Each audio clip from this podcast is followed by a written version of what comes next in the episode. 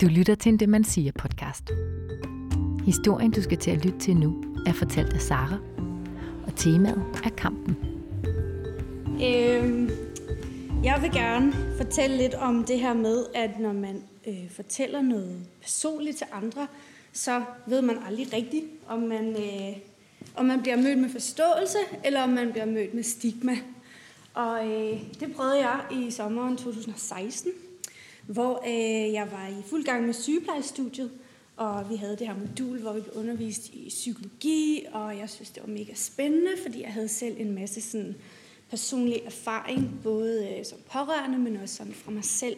Øh, og jeg ville rigtig gerne vide noget mere om det, og jeg havde nogle spørgsmål øh, omkring teorierne, så jeg besluttede mig for at opsøge min underviser bagefter, for ligesom at lige høre noget mere. Øhm, og det gjorde jeg så, da vi var færdige med vores lektioner.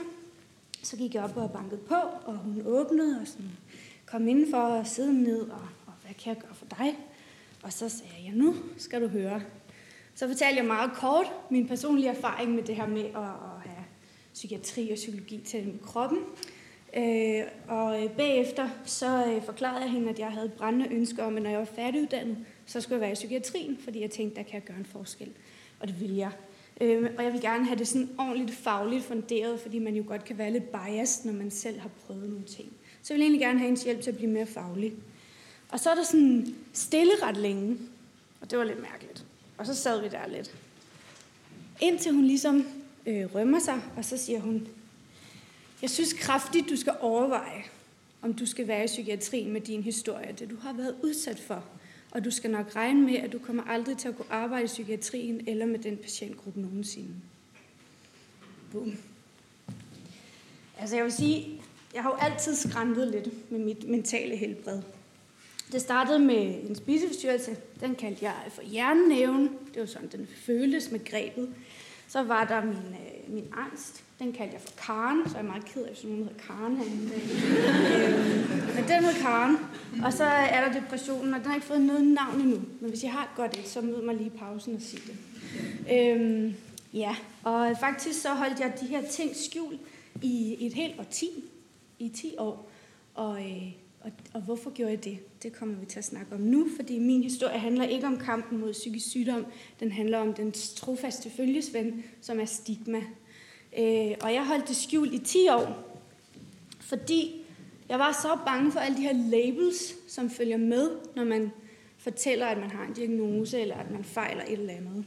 Øh, og jeg var ligesom begyndt at gå og tænke, at jeg var også svag, og jeg var også sårbar, og jeg kunne ikke finde ud af noget. Jeg var forkert, og jeg var anderledes, og du ved, skruede ligesom rimelig meget ned for mit eget selvværd. Og øhm, hvad hedder det nu? Jeg har ligesom afskrevet mig selv til, til det, jeg sådan kaldte en social affaldsspand. Så øh, det var et meget sympatisk begreb, jeg lige udviklede. Men øh, det var ligesom der, det lå. Øh, og jeg vil sige, altså, stigma kan jo være rigtig mange ting, og jeg synes, jeg har prøvet mange af dem. Jeg har prøvet alle de her, du ved, stigma, der handler om, at det er individets eget skyld. Det der med sådan, du er også sådan en, der tænker lidt for meget. Kan du ikke prøve at tænke lidt positivt? Eller øh, spiseforstyrrelser, det er kun 12-talspiger, og de er mega perfektionistiske, så prøv at lægge det lidt fra dig. Eller øh, det kunne også bare være sådan noget med, øh, du ved, lad være at overtænke, eller det er noget, du finder på, eller sådan noget. Det, sådan har vi alle sammen det, det vokser du fra.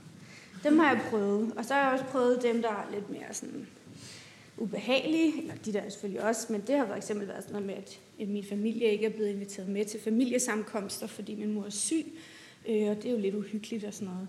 Eller at jeg selv ikke bliver inviteret med til ting, når jeg har en dårlig periode, fordi altså, man skal jo helst være lidt ekstrovert og lidt boblig, når man er til fester. Øh, så det er også nogle af de ting, øh, som jeg har prøvet. Øh, og der er stigma jo bare en led fætter, ikke? fordi så har man bare fået sådan et ordentligt stempel på sig. Øh, og jeg synes, jeg læste en historie, som jeg synes er ret fin i forhold til sådan at beskrive øh, forskellen, man kan se på det. Øh, at man skal forestille sig, at man har den her sådan brækket hånd, og, øh, og den her brækket hånd, den gør hammer ondt. Men altså, man søger ligesom ikke hjælp, vel, fordi det er man sådan lidt bange for, hvad det betyder, hvis man skal til det. Og altså, det er jo for fanden bare et knoglebrud, ikke? Eller sådan, det er jo ingenting. Man må lige tage sig lidt sammen.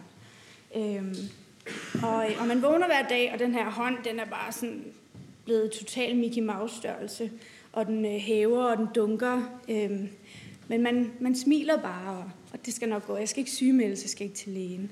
Øhm, og så tænker man også, hvad må de andre tænker? Måske er jeg ikke god nok til det, jeg laver med den her hånd, og hvad hvis jeg ikke, de tænker, at jeg ikke kan finde ud af mit arbejde, når jeg har sådan en hånd her. Øhm, så man smiler bare, indtil man til sidst har en hånd, der er så fuldstændig øh, permanent ikke er særlig arbejdsdygtig mere. Øhm, og så begynder man jo at sidde og tænke, skal man tage de her fordomme på sig? Skal man bare sige ja? Eller skal man være lidt teflon og sige tak for din mening om min psyke, men nej tak. øhm, og det valg sad jeg jo lidt over for inde i klasselokalet, hvor at, øh, jeg sad over for hende her lærerinde, og jeg skulle enten erklære mig inhabil i forhold til psykiatrien, eller også så skulle jeg ligesom tænke, hun ved ingenting. Og jeg besluttede mig for det sidste, og jeg sagde til hende, du kender mig ikke, og du ved ikke, hvad jeg har arbejdet med. Du ved ikke, hvad jeg kan. Du ved ikke, hvor godt jeg kender mig selv. Og jeg ved, at jeg er rest nok, og jeg ved, at jeg er professionel nok til at kunne arbejde i psykiatrien, og jeg ved, at jeg kan gøre en forskel. Så det eneste spørgsmål, jeg har til dig, det er, har du tænkt dig at hjælpe mig, eller ej?